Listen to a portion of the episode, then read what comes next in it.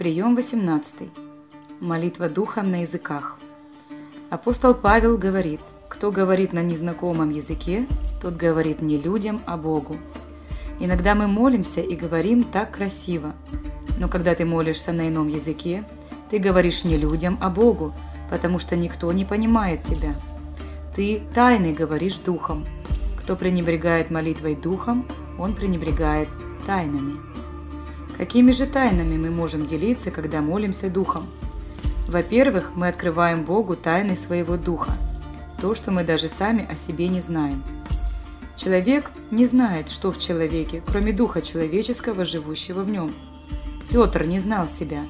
Все, что он мог делать, только кичиться, бить себя в грудь, думая, что никогда не отречется. Он себя не знал, он правду говорил. Он действительно верил, что никогда не предаст Иисуса – но его хватило только на одно ухо. Человек не знает себя, и когда мы говорим на языках, то говорим тайны о себе, мы говорим о своих мотивах, слабостях, раскрываем свой дух. Также тот, кто выходит уже за пределы самого себя, может говорить тайны духом не только о себе, но также о духовном мире. Дьявол не понимает, о чем идет речь. Люди не понимают, но Бог понимает. Ангелы пришли на землю Лотову, чтобы убедиться, точно ли так то, что земля вопиет о злодеяниях Содома и Гоморры. Они пришли, чтобы посмотреть и сообщить Богу, соответствует ли вопль земли действительности.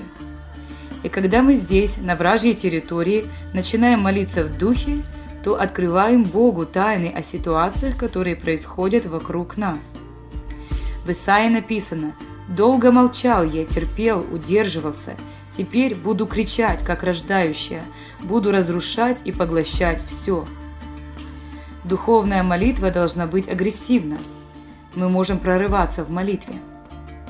Помню, как мы беседовали с братом Иваном, который уже в вечности. Он стоял в советском апокалипсисе. Однажды его допрашивал Андропов. Я сам слышал от него, как он молился. Он говорил, как уходил на молитву и исчезал – входил в выступление на несколько часов, и когда возвращался в тело, было уже около 5-6 утра. Когда он на несколько часов уходил в духе, то там воинствовал силами зла, потом возвращался в тело, час спал и шел на работу. Есть агрессивная молитва духом, духовные роды. Большинство христиан не знает о том, что такое духовные роды. Но есть молитва духовных родов – когда что-то рождается из молитвы духом. Павел говорит, «Я в муках рождения, доколе не изобразится в вас Христос». Это также о духовных родах. Я хочу вас вдохновить, чтобы вы могли переживать духовные муки рождения, когда дух входит в такие сферы, когда языки становятся неактуальными. Это уже воздыхания неизреченные. Такие воздыхания переживали многие святые. Один из свидетелей рассказывал, как он молился с Эваном Робертсом. Он сказал, что если бы не имя человека и неуважение к нему, то он бы соблазнился. Так больно и так неудобовразумительно было смотреть, как молился Эван Робертс. Он молился так, что невозможно было душевному человеку вынести это. Плоскому невозможно принять такой молитвы. Вот что такое духовная молитва.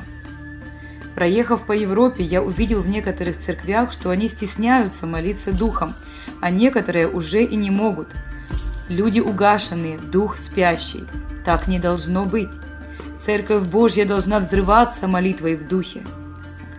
Я сегодня призываю вас, с этого начинается пятидесятническое движение. Молитесь духом. Если мы оставили это, то нам нужно вернуться к главному – если человек занимается спортом, он должен быть спортивным. Духовный человек должен иметь сильную молитву в духе. Ты можешь быть пророком или у тебя может быть тончайшее слово знания, но ты не можешь не молиться духом. Ты можешь исцелять, но ты не можешь не молиться духом. Эта тема нуждается в более глубоком погружении. Можно молиться разными языками и расширять свои способности – я помню, как к сестре Тане пришла одна сестра, и она молилась такими красивыми иными языками, что сестра наша сгрустнула и сказала, «Ну какие у нее красивые иные языки! а у меня такие примитивные. И когда та ушла, дух сошел на сестру Таню, она стала танцевать и такими же красивыми языками молиться. Произошла какая-то активация. Мы можем молиться разными языками. Помню, перед тем, как мы поехали в Испанию служить там, у меня был целый период, когда я молился на чистейшем испанском диалекте. Это было что-то невероятное. Я просто наслаждался. Все в рифму, древним наречием.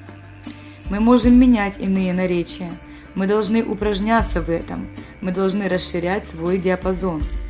Это не значит, что молиться в силе означает молиться в красоте. Есть псалмы, в которых явно слышен прорыв. Например, мы читаем 90-й псалом – и он не то чтобы красивый, он прорывной. Мы провозглашаем прорывы. А есть псалмы красивые, витиеватые. Это песнь о царе, о котором язык псалмопевца говорит, как трость скорописца. Мы можем наслаждаться красотой молитвы на языках, но дело не в наречиях, а в продвижении царства, когда мы просто рычим и прорываемся.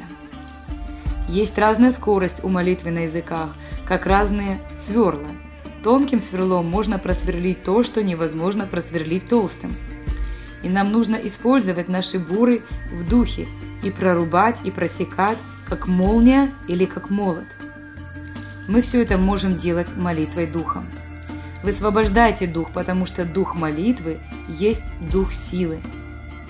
Помню, как однажды сестра Таня, старица, в молитве духом подошла ко мне на коленях и стала махать кулаком – я выбью из тебя эту грусть, эту печаль. Ты почему печальный? Прекращай. Молитва на языках в духе вышибает из тебя депрессию, человеческую премудрость и глубину. Нам не надо быть глубокими, нам надо быть простыми. Надо быть радостными, опасными, и все это делает молитва на, на языках. Научитесь молиться агрессивно. Украшайте свою молитву наречиями. Я помню, как мы молились около трех часов, и вдруг у всех пошли китайские язы языки. Мы стали скакать, прыгать, а пророк закричал «Дети мои, Китай пробудился!» Он увидел в духе трещину в стене. Это мы сделали трещину, потому что кричали на китайских языках. Украшайте, раздвигайте свои пределы и прорывайтесь вперед с этим молотом Божьим. Роды, вопли, воздыхание в Духе Святом. Раздвигайте молитву на языках. Придет время, когда вы можете ее вообще потерять. Нашим городам не нужна еще одна проповедь. Им нужен прорыв.